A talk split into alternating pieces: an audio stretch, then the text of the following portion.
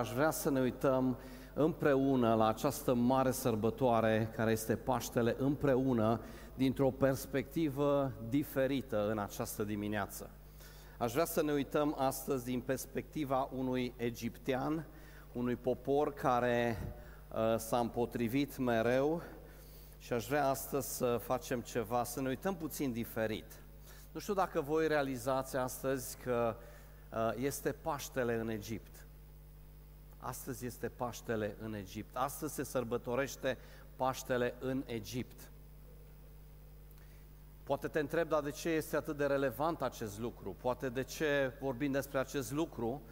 Vreau să vă spun de ce am ales astăzi să vorbesc despre acest lucru, pentru că primul Paște sărbătorit vreodată s-a sărbătorit în Egipt.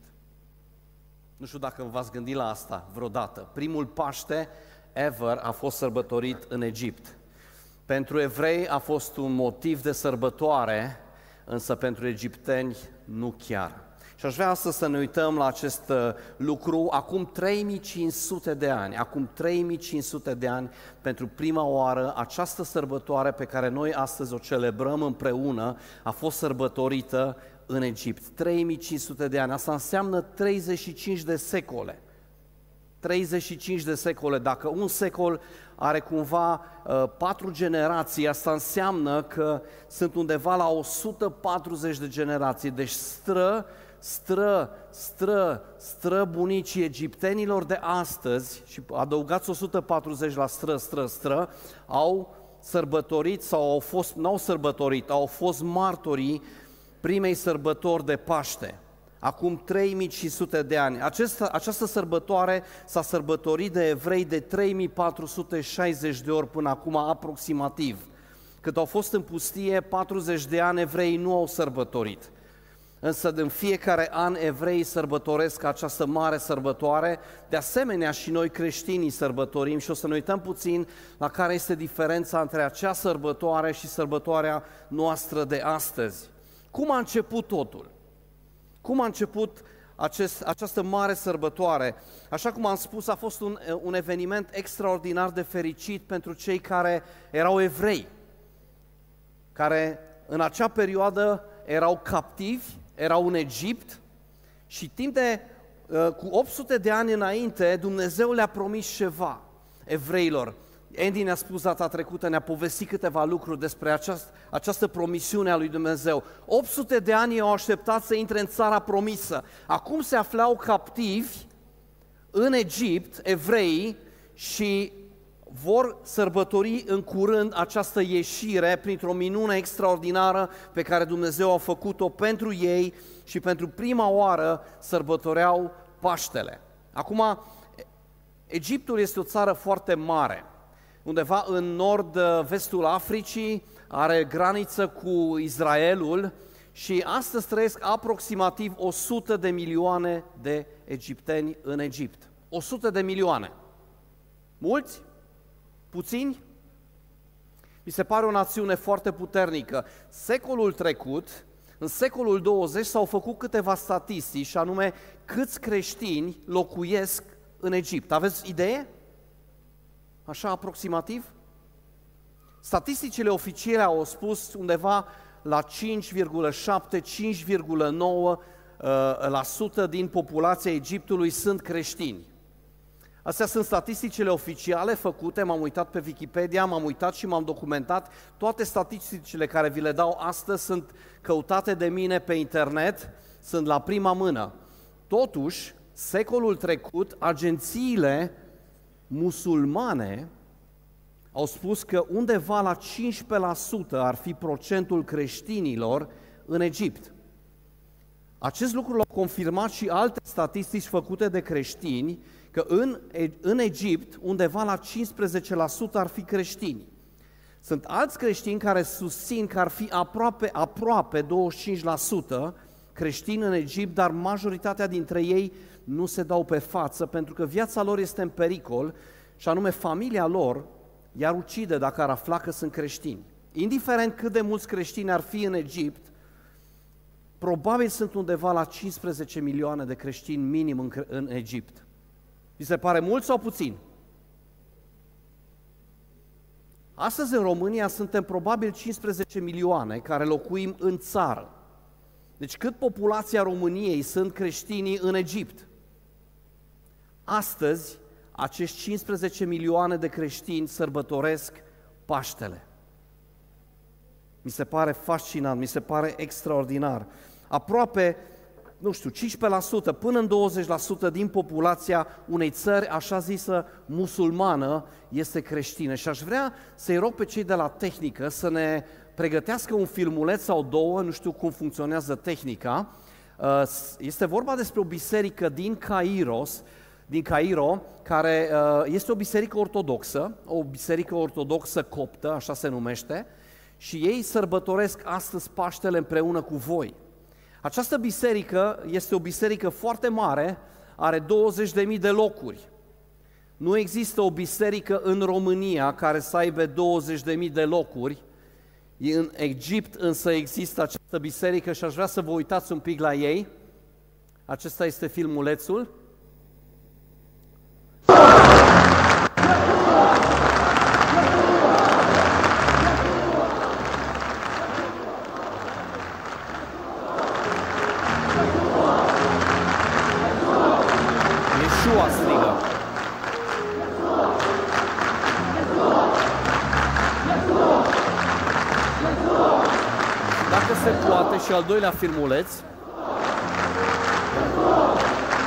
Aici sunt 70 de mii de egipteni care strigă timp de 10 minute Yeshua, Isus și aplaudă.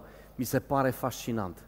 70 de mii de egipteni, o țară musulmană. Haideți să vedeți cum se închină lui Dumnezeu. O biserică ortodoxă coptă, da?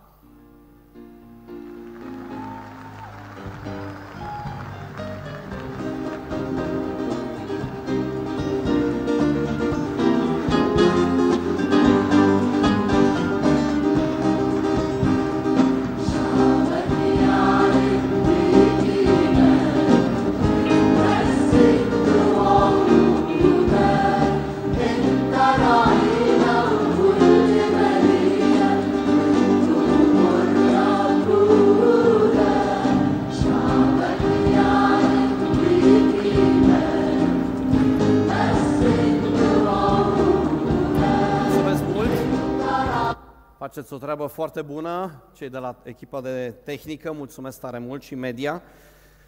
Sunt foarte încântat. Acest mesaj care vi-l prezint în această dimineață, Dumnezeu m-a trezit în urmă cu trei săptămâni și mi l-a dat și mi l-a pus pe inimă. Vreau să ne uităm în această dimineață la această sărbătoare a Paștelui din perspectiva egiptenilor.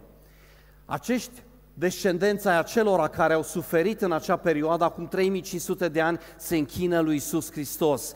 Jertfa lui Iisus Hristos s-a meritat. Jertfa lui Iisus Hristos pe cruce a meritat, pentru că astăzi avem egipteni care se închină lui Dumnezeu. Avem din toate națiunile oameni care se închină lui Dumnezeu în această zi și săptămâna trecută uh, oamenii au celebrat această înviere a lui Iisus Hristos.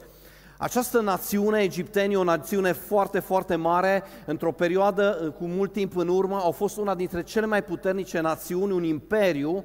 Dacă vă gândiți doar la piramide, această națiune este o națiune extraordinară. Au construit, nu știu dacă aveți idee, m-am uitat pe Wikipedia, undeva între 118 și 138 de piramide.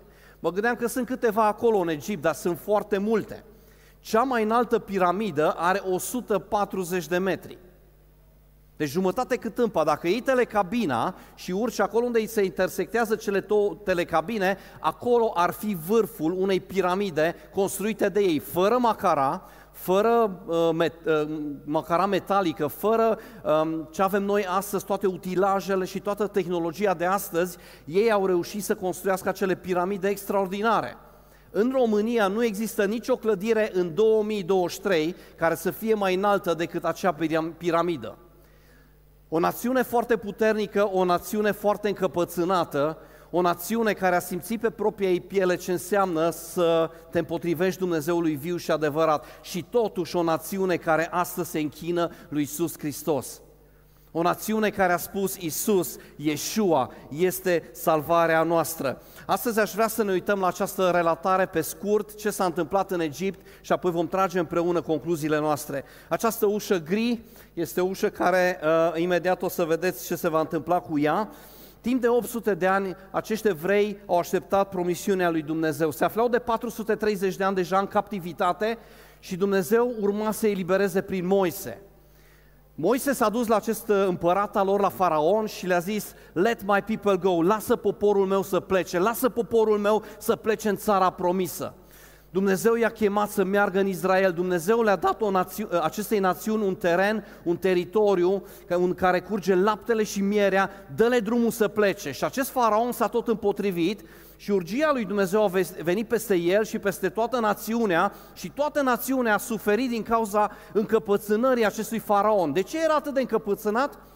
Probabil că nu-și dorea, nu-și dorea să piardă uh, uh, uh, forța de muncă pe care o avea acolo. Poate mai avea de gând să mai construiască vreo 140 de piramide. Nu știm exact ce a avut el în cap, însă cert e că nu și-a dorit ca această națiune să plece. Evreii erau sclavi, sclav de 430 de ani și uh, uh, nu a dorit să facă acest lucru. Ultima urgie, ultima plagă pe care Dumnezeu a trimis-o împotriva acestui popor a fost moartea celor întâi născuți. Și vreau să citim un pic în Exod și să vedem ce s-a întâmplat acolo. Dumnezeu spune uh, lui Moise, du-te și eliberează poporul meu și condul în țara promisă.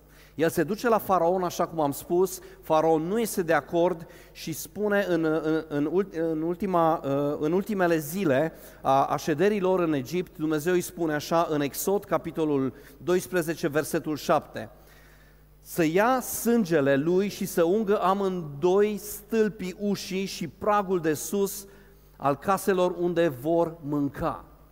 Dumnezeu i-a spus lui Moise, voi trimite, voi trece prin, prin Egipt și pentru că faraon s-a împotrivit, toți întâi născuți din țară vor muri. O singură excepție va fi acolo unde îngerul Domnului va găsi sânge pe pragul uh, de sus al casei, aici, unde va găsi sânge, acolo voi trece pe lângă. Acele case vor fi sferite, acele case vor fi binecuvântate, acolo nu va muri nimeni. Și asta a fost porunca care Dumnezeu i-a dat-o lui Moise. Spune întregului popor evreu, acolo unde va fi un miel jertfit în casă, acolo unde instrucțiunile care vi le-am dat vor fi împlinite, acolo unde veți mânca acel miel de jertfă, acolo unde veți unge cu sânge tocul ușii și pragul de sus și stâlpii ușii, acolo voi trece și voi ști că este o familie de evrei care se teme de mine, care ia în serios ceea ce le-am spus și sângele acesta care este pe, pe, pe,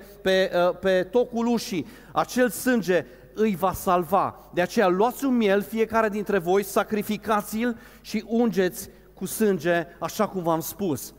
Asta s-a întâmplat. Poate unii dintre români se întreabă de ce mâncăm miel de Paște. Uite, de aceea mâncăm miel de Paște uh, celor care uh, mănâncă și cei care savurează și le place mielul. Nu toată lumea uh, servește, dar asta este de aici a plecat totul. De aceea se mănâncă mielul. Pentru că Dumnezeu i-a zis poporului evreu, fiecare să ia un miel, fără cusur, fără uh, um, niciun defect, să-l jertfească, să mănânce acea carne, le-a dat instrucțiuni foarte clare și au trebuit să, să, să dea cu sânge pe, pe uh, uh, tocul ușii și pe uh, pragul de sus și pe stâlpii ușii. Acolo unde este sânge, acolo Dumnezeu va trece pe lângă. Asta a fost instrucțiunile. Bineînțeles, uh, Egiptenii n-au știut acest lucru și fiți atenți ce s-a întâmplat. În capitolul 12, 12, o să citesc de la versetul 29 până la 30 și ceva, relatarea spune așa, la miezul nopții, Domnul a lovit pe toți întâi născuții din țara Egiptului, de la întâiul născut al lui Faraon, care ședea pe scaunul lui de domnie, până la întâiul născut al celui închis în temniță și până la toți întâi născuți ai dobitoacelor. Faraon s-a sculat noaptea, el și toți slujitorii lui și toți egiptenii și au fost marți țipete în Egipt, căci nu era casă unde să nu fie un mort. În aceeași noapte, Faraon, noaptea, a chemat pe Moise și pe Aron și le-a zis, sculați-vă, ieșiți din mijlocul poporului meu, voi și copiii lui Israel, duceți-vă și slujiți Domnului cum ați zis. Luați-vă și oile și boii, cum ați zis, duceți-vă și binecuvântați-mă. Egiptenii zoreau poporul și se grăbeau să-i scoată din țară, că își ziceau, altfel toți vom pieri. Poporul și-a luat plămădea la coca înainte de a se dospi și au învelit postăvile cu plămădeală în haine și le-au pus pe umeri. Copiii lui Israel au făcut ce spusese Moise și au cerut egiptenilor vase de aur, argint, vase de aur și haine. Domnul a făcut ca poporul să capete trecere înaintea egiptenilor care le-au uh, împlinit cererea și astfel au jefuit pe egipteni. Dumnezeu a trecut prin Egipt și a zis, acolo unde nu văd sânge, acolo unde nu este un jel, miel jertfit, acolo întâiul născut va muri. Poate te gândești, Dumnezeu nu este un Dumnezeu bun. Biblia spune că Dumnezeu este un Dumnezeu bun. Problema este la noi, că noi suntem rebeli. Și acest popor egiptean a fost pedepsit de Dumnezeu pentru că nu a ascultat de ceea ce le poruncise Dumnezeu prin Moise. A fost, au fost mari țipete în Egipt. Pot să-mi imaginez casele foarte apropiate una de alta și în, într-o parte țipa unul, într-o parte țipa altul. În casa faraonului erau țipete, copiii nu mai respirau. Însă acolo unde era sânge, acolo oamenii au fost salvați, acolo uh, oamenii au, au scăpat cu viața. Pentru egipteni, acest prim Paște n-a fost un Paște fericit. Pentru evrei a fost un Paște extraordinar. Dumnezeu i-a scos din țara Egiptului și i-a condus, chiar dacă au fost și ei la fel de răzvrătiți, ca și egiptenii, la fel de încăpățânați, ca și românii, i-a condus într-un final în țara promisă. Dumnezeu a fost cu ei. Dumnezeu i-a eliberat. Și noi cântăm un cântec la biserică care spune așa, Tu ai înfrânt Egiptul, eul, păcatul din viața mea, mai luat de mână, el i-a luat de mână și i-a condus afară, i-a scos în libertate, în locul cel promis. Ei trebuiau să nu uite vreodată și mereu să proclame, el moartea a biruit-o, dragostea sa i-a salvat. Acesta este mesajul de Paște. Acesta este lucru pe care îl sărbătoresc evreii, eliberarea de, din sclavia Egiptului, eliberarea de egipteni, de, de, de oprimarea acestor egipteni. Este o, o, o figură, este, este o imagine a ce urma să se întâmple de fapt în realitate de Paște. 1500 de ani mai târziu, după acest eveniment, după ce Egiptul a suferit, după ce evreii au fost eliberați, se naște, se întrupează pe acest pământ Iisus Hristos. După 1500 de ani după acest eveniment, vine Iisus Hristos și umblă pe acest pământ. Mesagerul lui Dumnezeu, Dumnezeu însuși, vine pe acest pământ cu vestea cea mai bună. După 1500 de ani, Ioan Botezătorul strigă în pustiu, în același loc în care evreii au trecut în țara promisă peste Iordan și spune, Iată mielul lui Dumnezeu. Nu mai era un miel jertfit, era Fiul lui Dumnezeu. Iată mielul lui Dumnezeu care ridică păcatul lumii. Petru, prietenul lui Isus, ucenicul lui Isus, spune că știți că nu cu lucruri pieritoare, cu argint sau cu aur ați fost răscumpărați, din felul de șer de viețuire pe care îl moșteniserăți de la părinții voștri, ci cu sângele scump al lui Hristos, mielul fără cusur și fără prihană. Iisus Hristos este mielul lui Dumnezeu care a venit exact de Paște, atunci când evreii sărbătoreau eliberarea de sclavie, eliberarea de păcat, eliberarea de, de uh, oprimarea acestor, uh, acestui popor, uh, ei, Iisus a venit și a murit pentru noi. Prietenul cel mai bun al lui, al lui Iisus pe acest pământ, Ioan, spune în Apocalipsa că mielul care stă în mijlocul lui scaunului de domnie va fi păstorul lor îi va duce la izvoarele apelor vii și va șterge orice lacrimă din ochii lor. Apocalipsa 7 cu 17. Iisus Hristos a venit pe acest pământ, a trăit, așa cum am văzut, cum ne-au prezentat și copiii, a predicat vestea bună, ne-a adus vestea bună că Dumnezeu însuși vrea să se împace cu noi și El a fost jertfa, El a fost mielul care s-a sacrificat, ca noi să nu mai trebuiască să sacrificăm miei în fiecare an. El a fost mielul perfect, El a fost Cel care și-a dat viața în locul nostru și dacă intrăm prin această ușă, Iisus a spus, eu sunt ușa, eu sunt ușa oilor mele, eu sunt poarta de intrare, eu sunt acela care am deschis ușa către Tatăl în, mo- în momentul în care Isus a murit pe cruce și și-a dat Duhul, spune cuvântul lui Dumnezeu că perdeaua din templu s-a rupt în două, cu alte cuvinte, locul spre Sfânta Sfintelor a fost deschis, accesul este liber prin Isus Hristos care este ușa, care a plătit cu sângele Lui pentru noi ca să putem intra pe această ușă și să avem viață veșnică. Acesta este mesajul nostru de Paște. Acesta este mesajul pe care Dumnezeu ni l-a dat și care îl propovăduim uh, tuturor. Isus a venit să ne aducă viață și să ne aducă viață din belșug.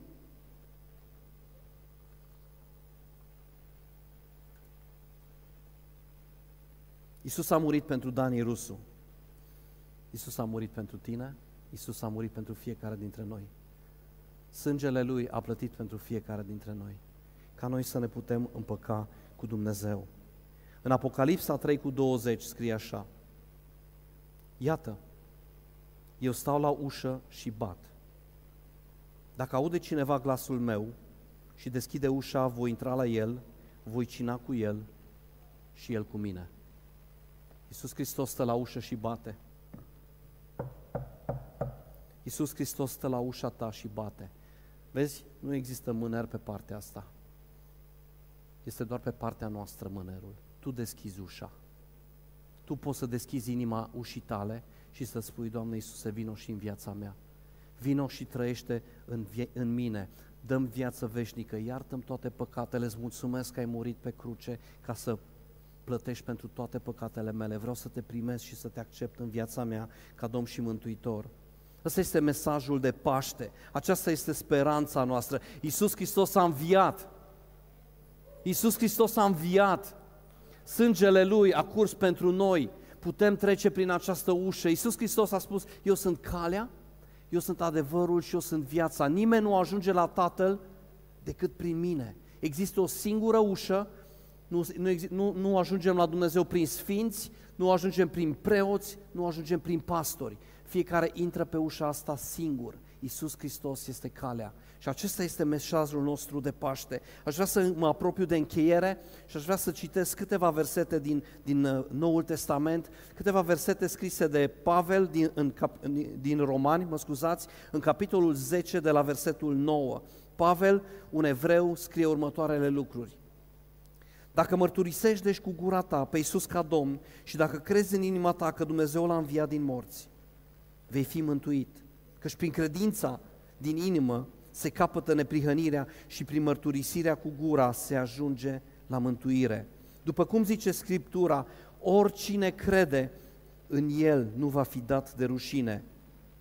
În adevăr, nu este nicio deosebire între iudeu, între grec, între român, între egiptean, nu este nicio deosebire, căci toți au același Domn care este bogat în îndurare pentru toți cei ce îl cheamă fiindcă oricine va chema numele Domnului va fi mântuit. Ce frumos scrie Pavel aici, a înțeles esența Evangheliei, această Evanghelie pe care însuși Iisus i-a predicat-o când s-a întâlnit cu el în drumul spre Damasc. Iisus Hristos spune în Evanghelia după Ioan, Ioan spune, dar tuturor celor ce l-au primit, adică cei care cred în numele Lui, le-a dat dreptul să se facă copii ai lui Dumnezeu. Aceasta este vestea bună de Paște. Iisus Hristos a devenit mielul de jertfă pentru noi. El este mielul din veșnicie. Înainte de întemeierea lumii a fost mielul pregătit de Dumnezeu pentru tine și pentru mine.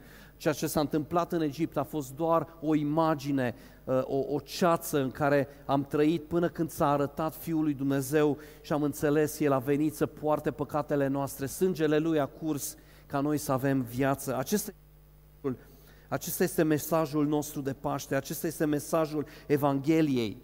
Și aș vrea în această dimineață să fac un lucru. Mi-ar plăcea să vă întreb, este cineva astăzi aici care l-a primit deja pe Hristos și umblă cu Hristos? Aș vrea să ridice o mână foarte sus. aproape toți. La fel ca egiptenii, românii se închină lui Isus Hristos. La fel ca aceia care au avut de suferit cu multe generații înainte, au înțeles un lucru, El este salvarea noastră.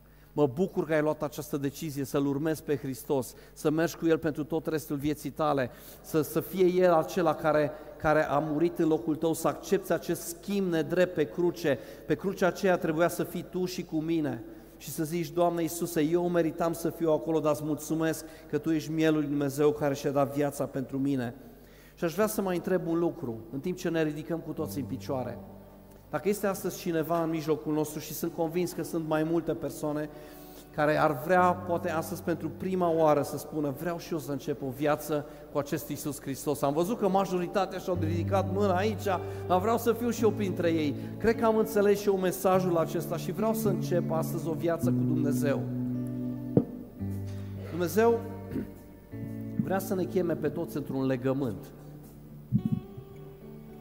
și El nu va rupe acest legământ niciodată. Și dacă în această dimineață, poate pentru prima oară, ai înțeles acest mesaj, care nu este foarte greu de înțeles, care este un mesaj simplu pe care, ați văzut, majoritatea dintre noi l-am înțeles. Și ai înțeles pentru prima oară ce s-a întâmplat de fapt la cruce și ei zic, ești aici și spui, cred că sunt pregătit, cred că sunt și eu gata să încep o viață serioasă cu Dumnezeu, într-un legământ cu Dumnezeu